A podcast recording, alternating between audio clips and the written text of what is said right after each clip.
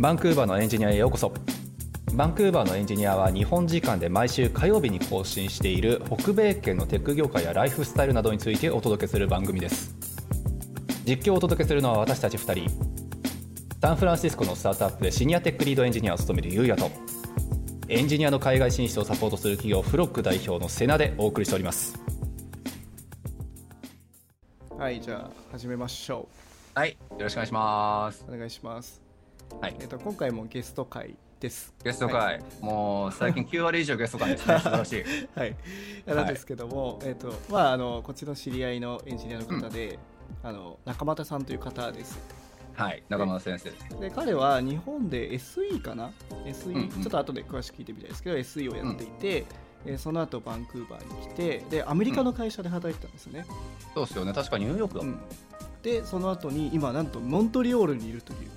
ね。うん、そうそう、モントリオールに行くタイミング実は俺あんまり知らなくて、そうそう、はい、だから今日はちょっとねモントリオールの話もそうだし、アメリカで働いてみてってリモートももちろんね、コロナ前のタイミングから多分リモートだったのかなとは思うので、はい、ちょっとまあその辺も踏まえてリモートワーク系とかモントリオールの話とかいろいろキャリアの話も聞いてみたいですね。はい、はい、それではじゃあ、えー、中俣さんよろしくお願いします。はい、よろしくお願いします。よろしくお願いします。はじめまして。はい、はいはい、はじめまして。モントリオール寒いですか？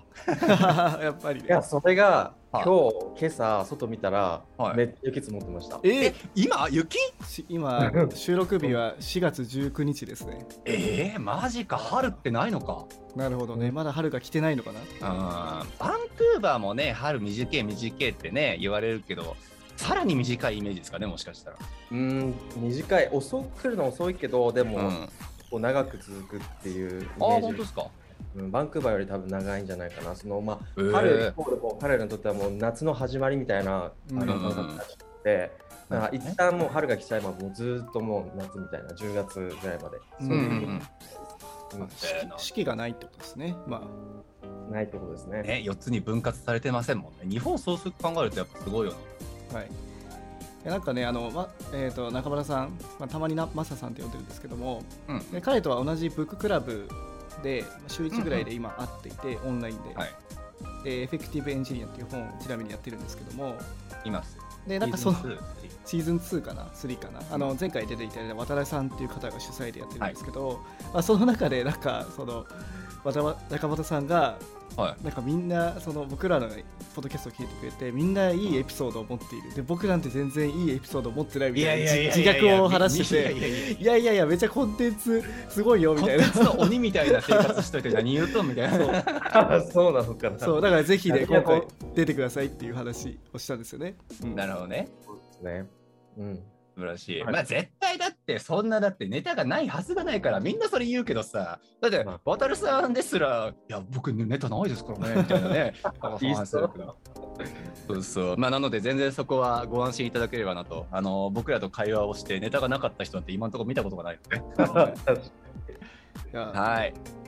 まあじゃあそんな形で、であれですよね、今回前半後半で分けてっていう話で、前半結構キャリア系に多分フォーカスを置いて、はい、そうで、まあ後半あれですよね、あのまあカナダとやっぱり日本とって俺ら働いてきてっていうところでやっぱりまあこっち多様性高いよね多いよねみたいな話よくされるけど、うん、具体的になんやねんって話を、はい、まあ、ちょっとあのしながら、まあ、軽く比較検証みたいなねしていければいいのかなという前半後半でよかったですかね。はいはい、はい、OK です。お願いします。じゃあ早速ではあるんですけど、僕もずっと気になっていたんですが、中間さんのご経歴ってと日本にいらっしゃった時てか今何年目ですか？カナダそもそもカナダもうちょっとでよねんですね。よねんか。だから日本でのキャリアと合わせて、はい、テック系の業界入って何年ですか？にせんじゅうにねんのしがつから働き始めたから、うん、もうちょっとでじゅう あ, あもうじゅうねんだ。あ、長いね。おめでとうございます。じゅうねん戦士。戦士ですね。じゃあ僕と同じですよ。僕もじゅうにねんから働いてるんで。あ、そうなんだ。はい、そうなんだ。ためですね。ためです。最初にためだ。嬉しいな。あ、ちょっと俺じゃあ先輩ですね。にせんはちねんから。よねん。むちゃくちゃかなり先輩。いやいや、失礼しました。そうそう。いや、まあ立場的にはお二人の方が完全に上行かれてるっていうあれなんですけど。いやいや。そうで、まあでもそういったじゃあにせんじゅうにねんから、えー、まあ入られての分のまあ経歴なんかもちょっとねおさらいさせてほしいなというか知りたいなって思ってるんですけど、もともと理系のご出身ですか？いえ、文系で法学部です。あ、そうなんだ。はい、なんか勝手にてっきり理系なのかな勝手に返してなんかさ僕完全に俺知らすけど、うん、俺調べですけど、はい、バンクーバーに来てエンジニアやってる方結構もともと文系の方多くないですか？いやつうか日本全体そうじゃね？あ、日本がそうなの？うん、なイメージが俺すごいですけどね。あの大体文系から入っていやーやっぱ違うわってなってなんか理系方面のやっぱエンジニアとかかなみたいな人がめちゃくちゃ周り多いです。そうなんだ、なるほどね。うん、昔俺デジハリねあのなんかショック訓練みたいなあの学校いましたけど、はい、そこも大体そんな感じでしたよ。へー、なるほど。そう、中間さんの周りとかどうですか？僕の周り、うーん、日本人に関してはおっしゃるとおりで、うん、理系なんて本当にめったにいない。ね。うーん、まあ、コンピューターサイエンス出てる人は、まあ、日本人以外でだったらまあやっぱり。うん、うん、そうね。うん、確かに確かに。そうですよね。まあ、アメリカのサイドでさやっぱ大下さんはさやっぱ働いてるっていうのもあるからさアメリカでだって残ってる人ってもはや エイチアンドビー 取るイコールもはやね理系のちゃんとした シーエスナイン なんなり出てる人がほぼ多いわけじゃない。必須ですね、確かに。そのフィルターかかってんじゃないですか、正直。そうですね。まああとは僕はまあ単純に理系出身だからっていうことなんですね。うん、はい。そうですよ。なんかフロック系で多分来る人たちもどうだろう、理系出身だとむしろ珍しいくらいあるのかなって気がしますね、正直。うーん、面白い。は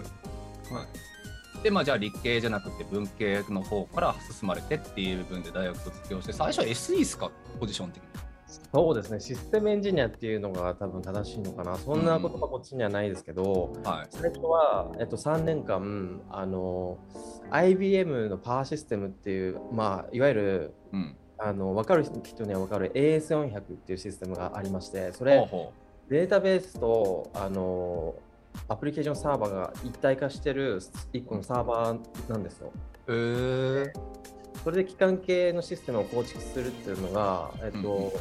うすごい昔からもうさんじゅうねん以上ぐらい前から流行ってて、で今もその エーエスよんひゃく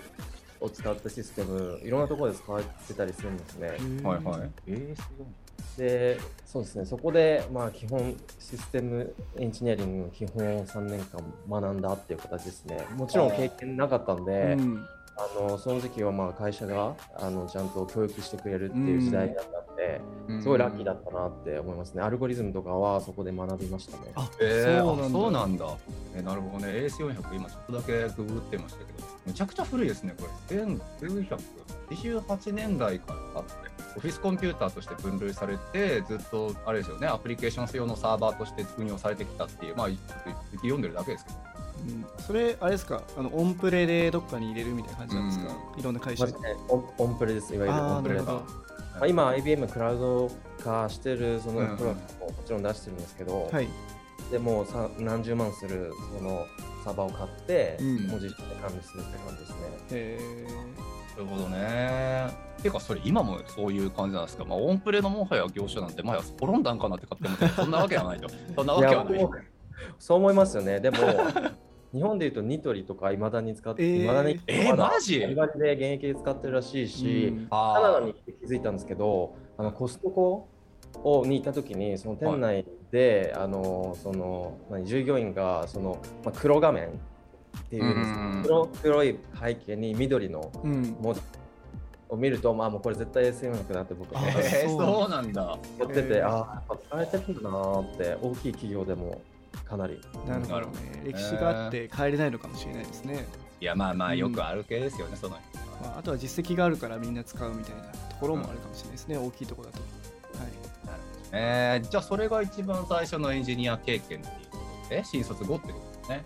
そうですね、さんねんかんでその後、えー、とまた新しいああのウェブ系の会社に、まあ、自分として初めて、はい、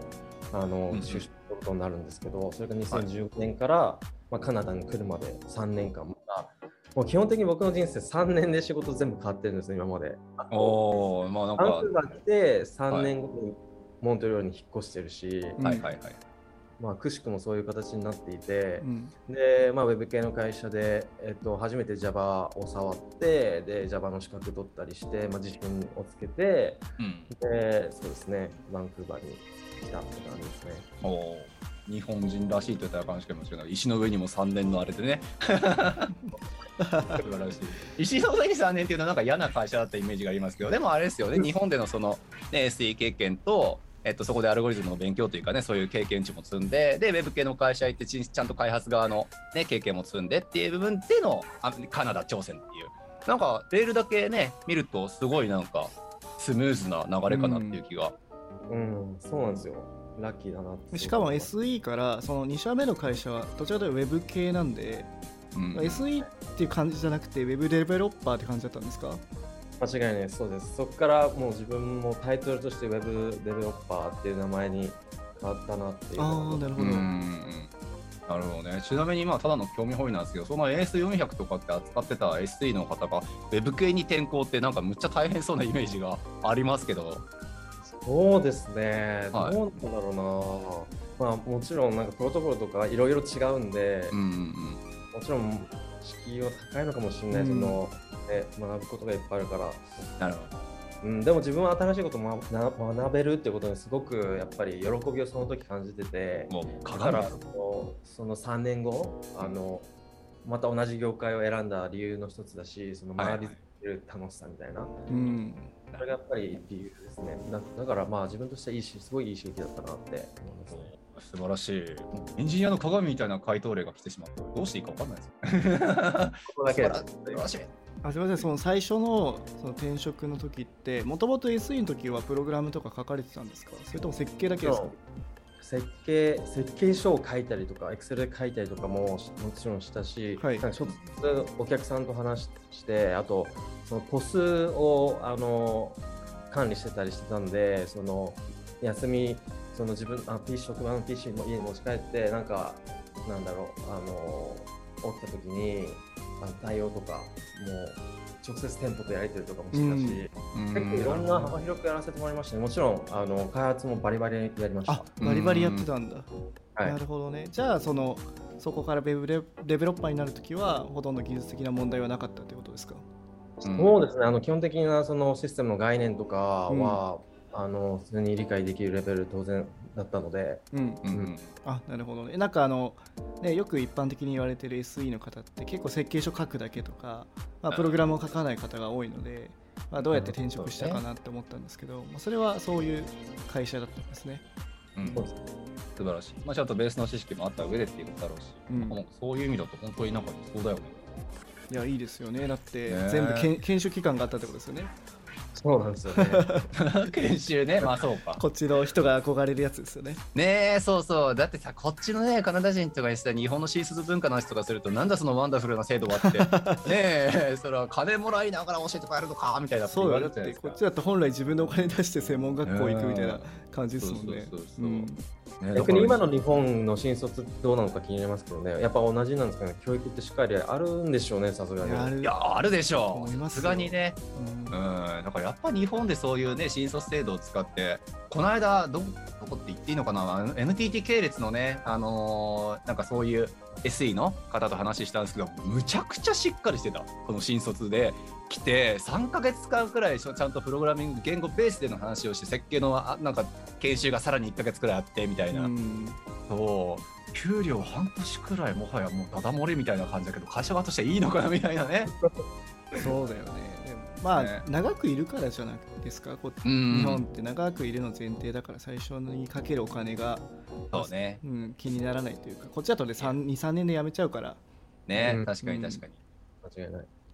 まあ、そういうじゃあご経歴もあってっていうところで自信もちゃんとつけての多分海外渡航だったと思いますけど、まあ、海外にそうちょっとアジェンダ的に聞きたかったところに書いてありますが、やっぱ来たきっかけとか、ね、バンクーバーにそもそもなんで選んだみたいなところって、そういえば俺あんま聞いたことあったっけっていう感じなんですよ、うん、そうですね、話したことなかったかもしれません、うん、もうこれ僕も実はあんまり覚えてないんですけど、はい、でもあったきっかけといえば、もしかしたらセナさんがいたからかもしれない。マジですか？いや、これ家って後でちょっと言っといたみたいな裏金渡せばいいですか？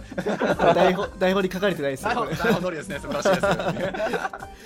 いや、でも僕覚えてないんですけど、なんで僕が最初フロッグ経由でさんにあの、まあ、たどり着いたのかっていうきっかけは覚えてないんですけど、でも、うん、それは本当に大きな一つのきっかけだったと思います、バンクーバーに。ああ、ありがたい話ですよね。あとは、まあ、大きなモチベーションとしては僕、日本からとにかく出たいって思いがすごくあって、えー、大学時代にあの留学したかったけどしなかったって、まあ、結構ありがちだと思うんですけど、チャンスを逃してたっていうのが、はい、で今やんなきゃいつやるんだって、あ僕にじゅうはちの時にろくねん慣れてきたんでにじゅうはちだったんで、はい、さんじゅうまでじゃないですか、あのワーホリって、うん、そ, そのチャンスをつかむにはその時はベストのタイミングだったんですよね。なるほどね。まあそうかそうか。まあそれたまたまフロックもあったし、まあ、バンクーバーかなみたいなところで考えられてたんですね。そうですね。他の国って検討しました。いろいろあるじゃないですか。やっぱ留学先とかね、海外就職先ってもね。あのあそうだ。僕最初アメリカに行きたかったんですよ。ね、みんなそうだよねやっぱ。うん。それはやっぱり最終的にゴールにしてて、うんうんうん、でもまあ難しいっていうのは当時も分かってたし、まあ、カナダを踏み台にしようっていうありがちなあの、うん、そういう計画を持ってました、うん、あとはイギリスとかあとドイツとかも、うん、あの検討したんですけど、うんうんうん、そのワーホリの抽選に受からなかったりして、あそうなんですね、はい、イギリスはそうですね、通ったのがですね、通ったというか、まあ、結局自分はローンを組んで学生ローンを組んで、うん、それであの シーアイシーシー に入学したんですけど、へそうですね、結局まあさやなさんにご相談させていただいてそういうプランに応募して、うんはい、ワーホリも使って就職もそうっていうプランでこっち来ました、うん、そうですね、まあ、王道といえば王道の一つのプランでっていうで、えっとまあ、バンクーバーの部分とかもそうだしっていうの海外就職しようっていう風になって、まあ、実際一応経緯的な部分ちょっとおさらいをさせてほしいんですけど、はい、一番最初中本さんこっち来てなんか最初ニューヨークの会社さんに働く、ね、勤められてるっていうそういう流れでしたよね。それはかなり時間経った後ですね。最初学校あるじゃないですか、はいはいはい、学校に通ってた時は、うん、あのもうどこにも働かず、まあはい探そうとしたんですけど、はいはいはい、見つからなかったりして、はい、あと学校のプロジェクトもで僕結構いっぱいになっちゃってそれで全く働かずに学生、はい、そうですね、生活を過ごして、はいはいはい、で、でアルバイトをしな、しないとまずいっていうことになってお金も尽き、はいはい、も尽きてきて、うん、それで、そうで陣営で働いたりとか、はいはいはい、あとスタバで働いたりとかして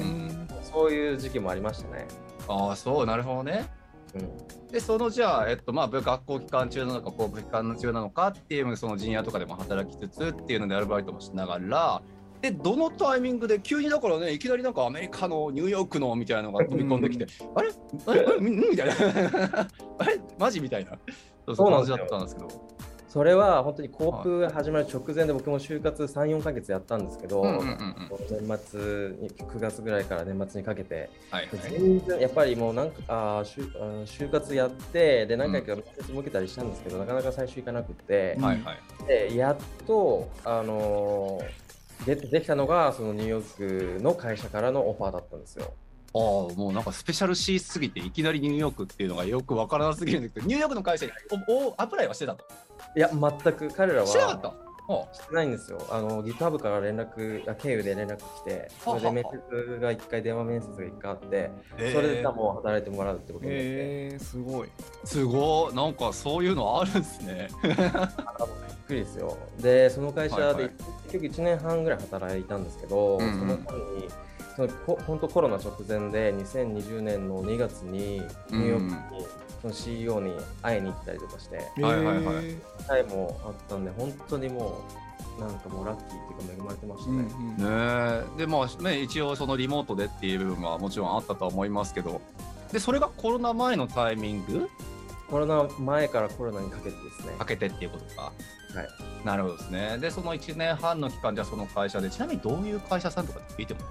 もちろんです、はい、えっと、エンターテインメント系 の, あの、うん、ソーシャルネットワークサービスとかも含めて、うんえー、のスタートアップの会社だったんですけど、うんはい、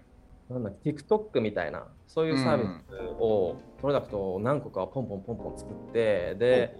うんあのまあ、スタートアップ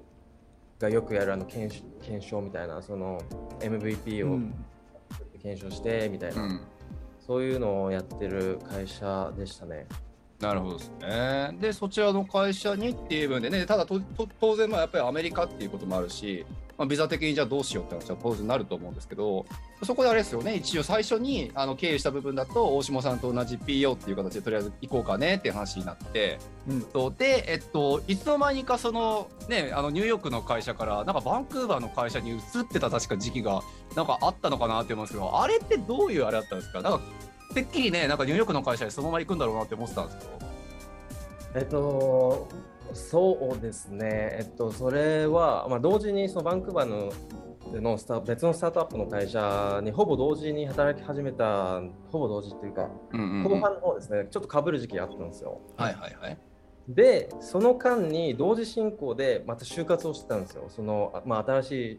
えー、と会社に働き始めたけど、同時にでも、うんうん、この会社じゃなくて本当にあのパーマネントポジションの仕事、あの仕事が欲しいっていうことで。うんうんでバンクーバーでなんとか就活したいという思いと、はいはいはい、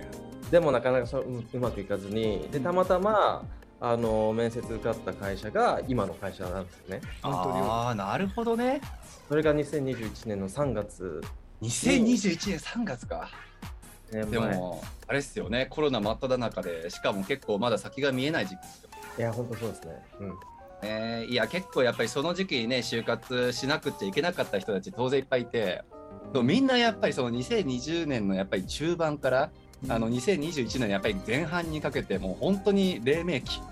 もうやばいくらいみんな決まらない。いや確実にこの人のレベルやったらもうどこでもいけるやろって人は決まんなかったから、うん、最近は戻ってきてますかそういう、ね、いやもう最近だってインタビュー記事が思いつかないもん。ああそうなんだ、うん、全然人が足りないレベルで、そうだからすごい最近はようやく元に戻ったかなと思うけど、うん、じゃあ中間さんはその一番辛かった時期を多分頑張って生き抜いた方ってことですよね。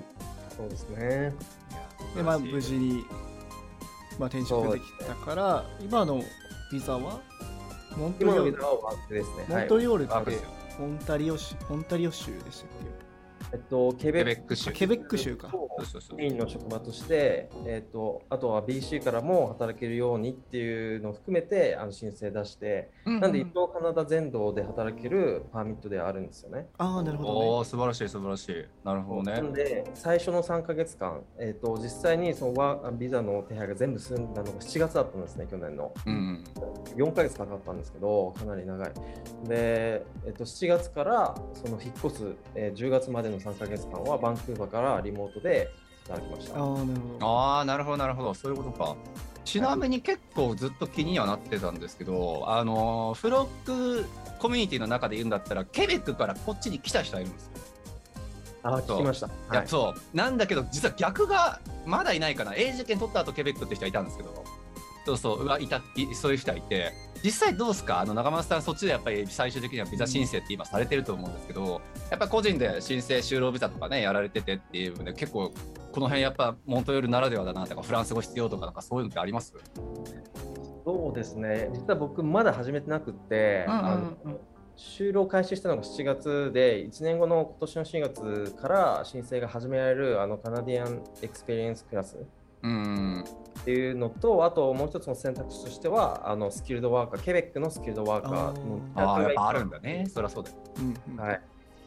で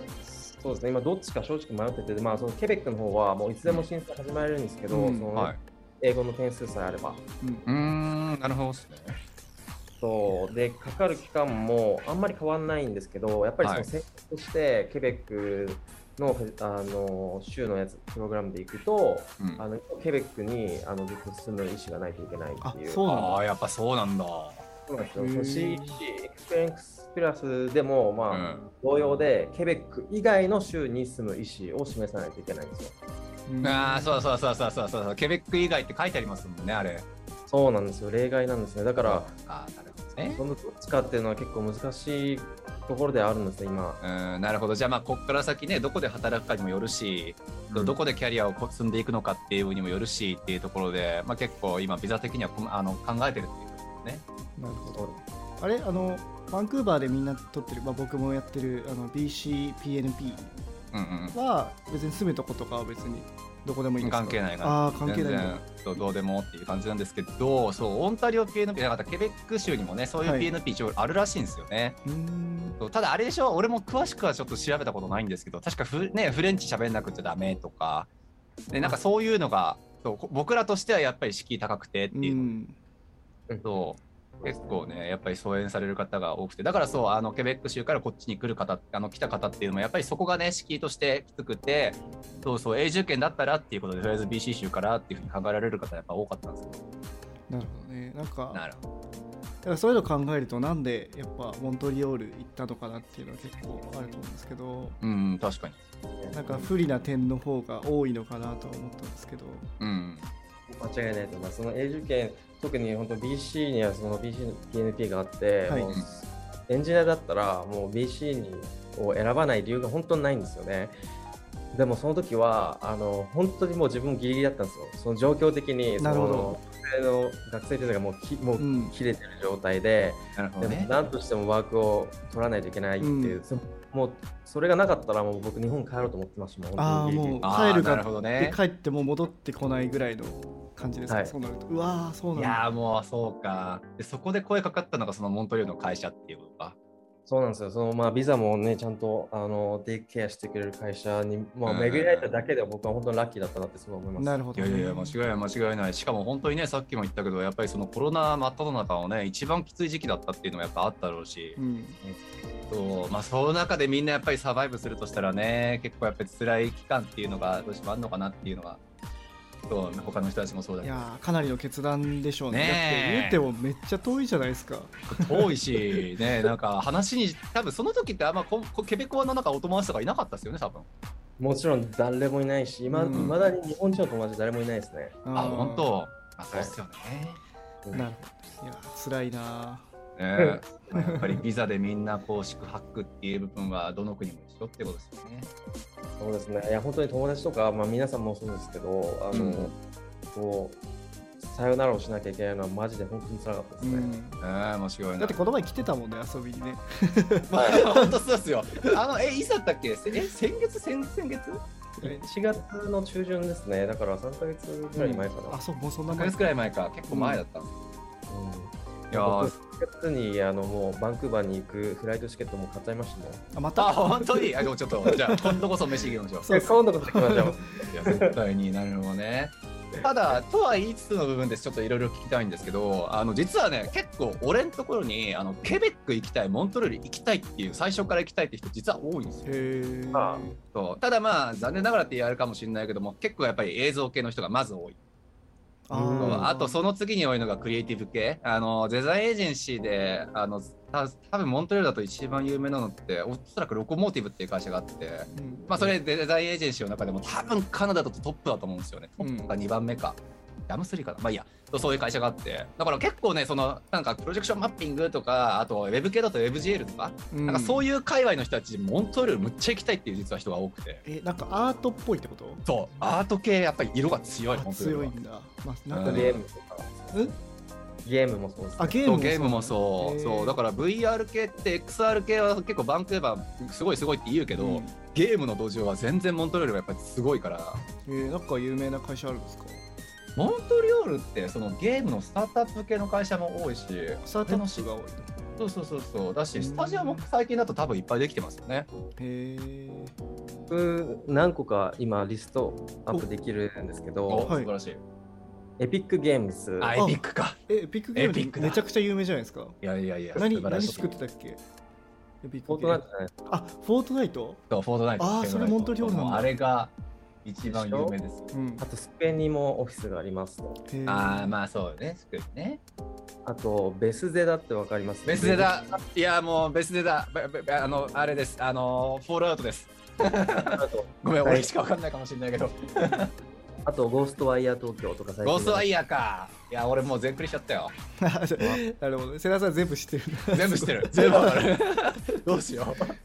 あと一応あのバンクーバーにもありますけど イーエー もありますし、うん、そうですね。あと Amazon ゲームズってわかる Amazon の持ってるゲームが、はい、ロストアークってゲームが有名らしいですけどそうですねダメでしたねいやごめんその話はしちゃダメだ、はい、あとまあ Unity もこっちにあるみたいですし あ, うん、まあまあ、あとはえっと、指ソフト、アサシンソフトね、うん、朝栗ね。でもそうなんですよ。だからね、モントリオールは本当にいい会社が多くて、へ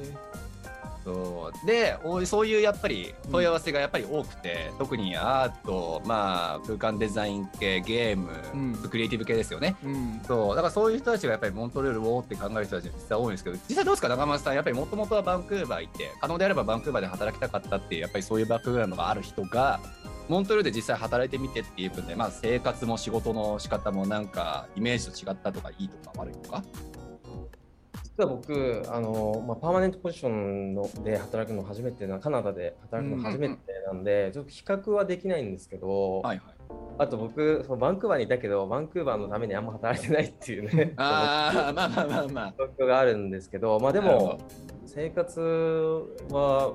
そうだな、まあ、バンクーバーと比べちゃダメですよね。やっぱりアジア系 の, あのグローサリーストアが全然ないです。ああまあまあまあね、納豆買えんのかなっていう心配だけがある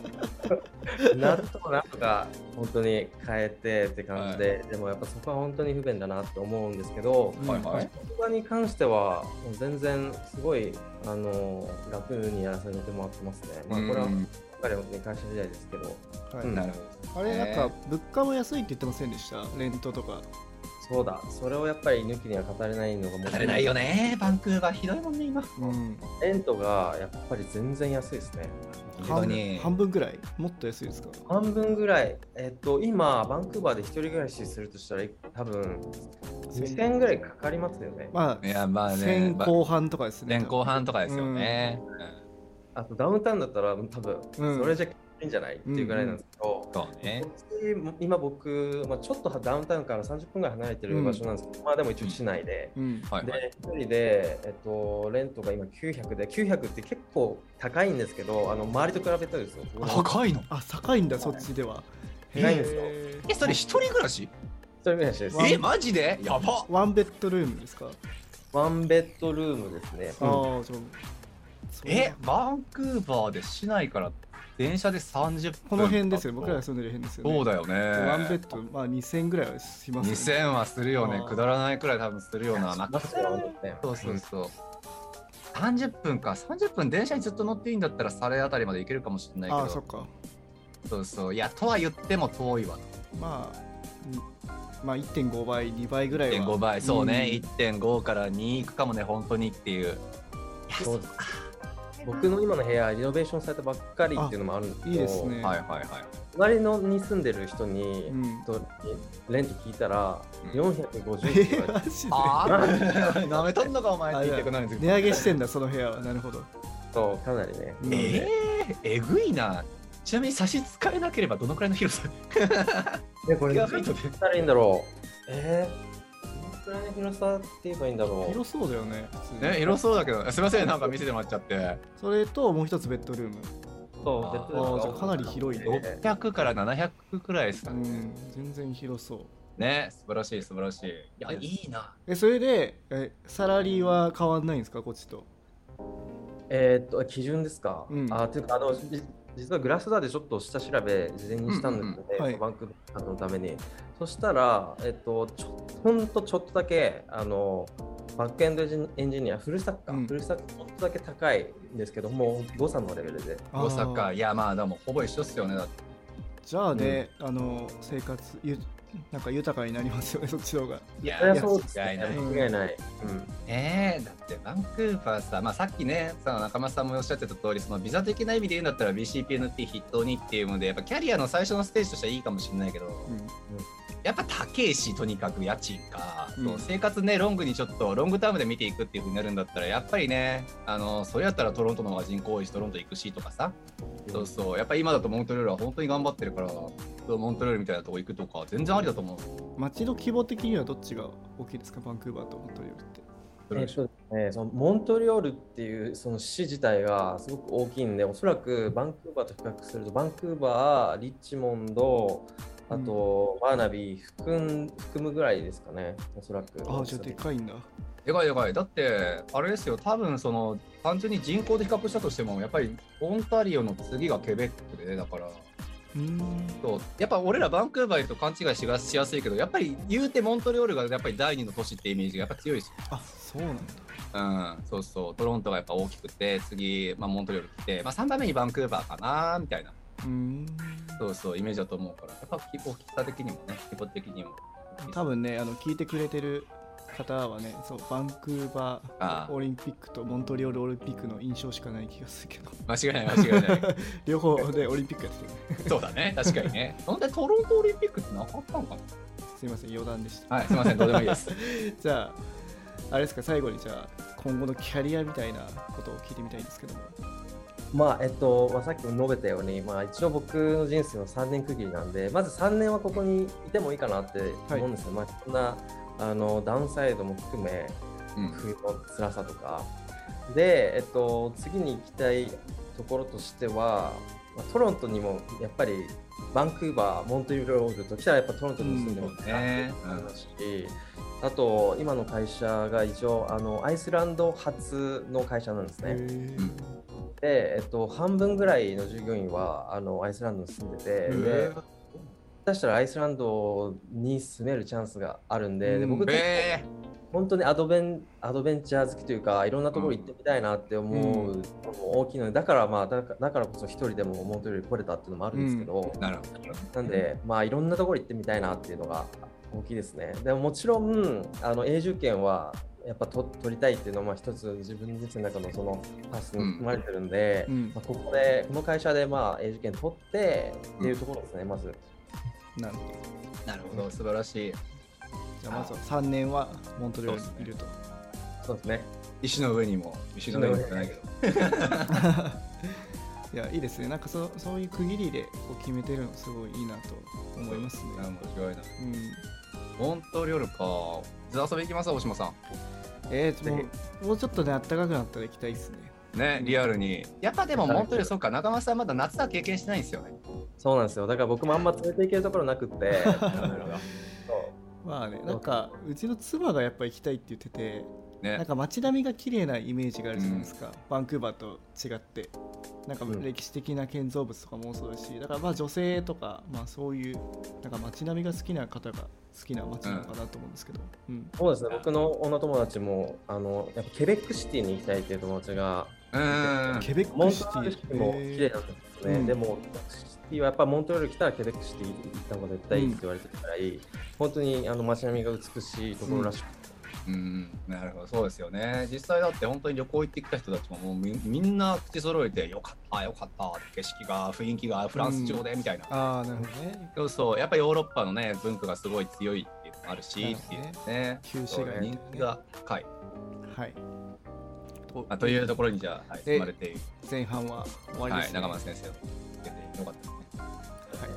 はい、じゃあまあ後半に続くの部分ですけど、後半ではじゃあまあそのね北米圏、やっぱ俺らバンクーバー、中村さんねケベックっていうもんで、うん、ほぼ違う国くらいのやっぱイメージがねあるそうそう両者なので、はい、まあね改めてと北米圏のちょっと多様性がどんなやっぱりねイメージなのかとか、どういうやっぱりこう違いが日本とあるのかみたいなところはちょっと文化を含めてね見ていきたいなと、まあ、その辺をじゃあ次回話す。はい、はい、じゃあありがとうございました。はい、ありがとうございました。あ、はい。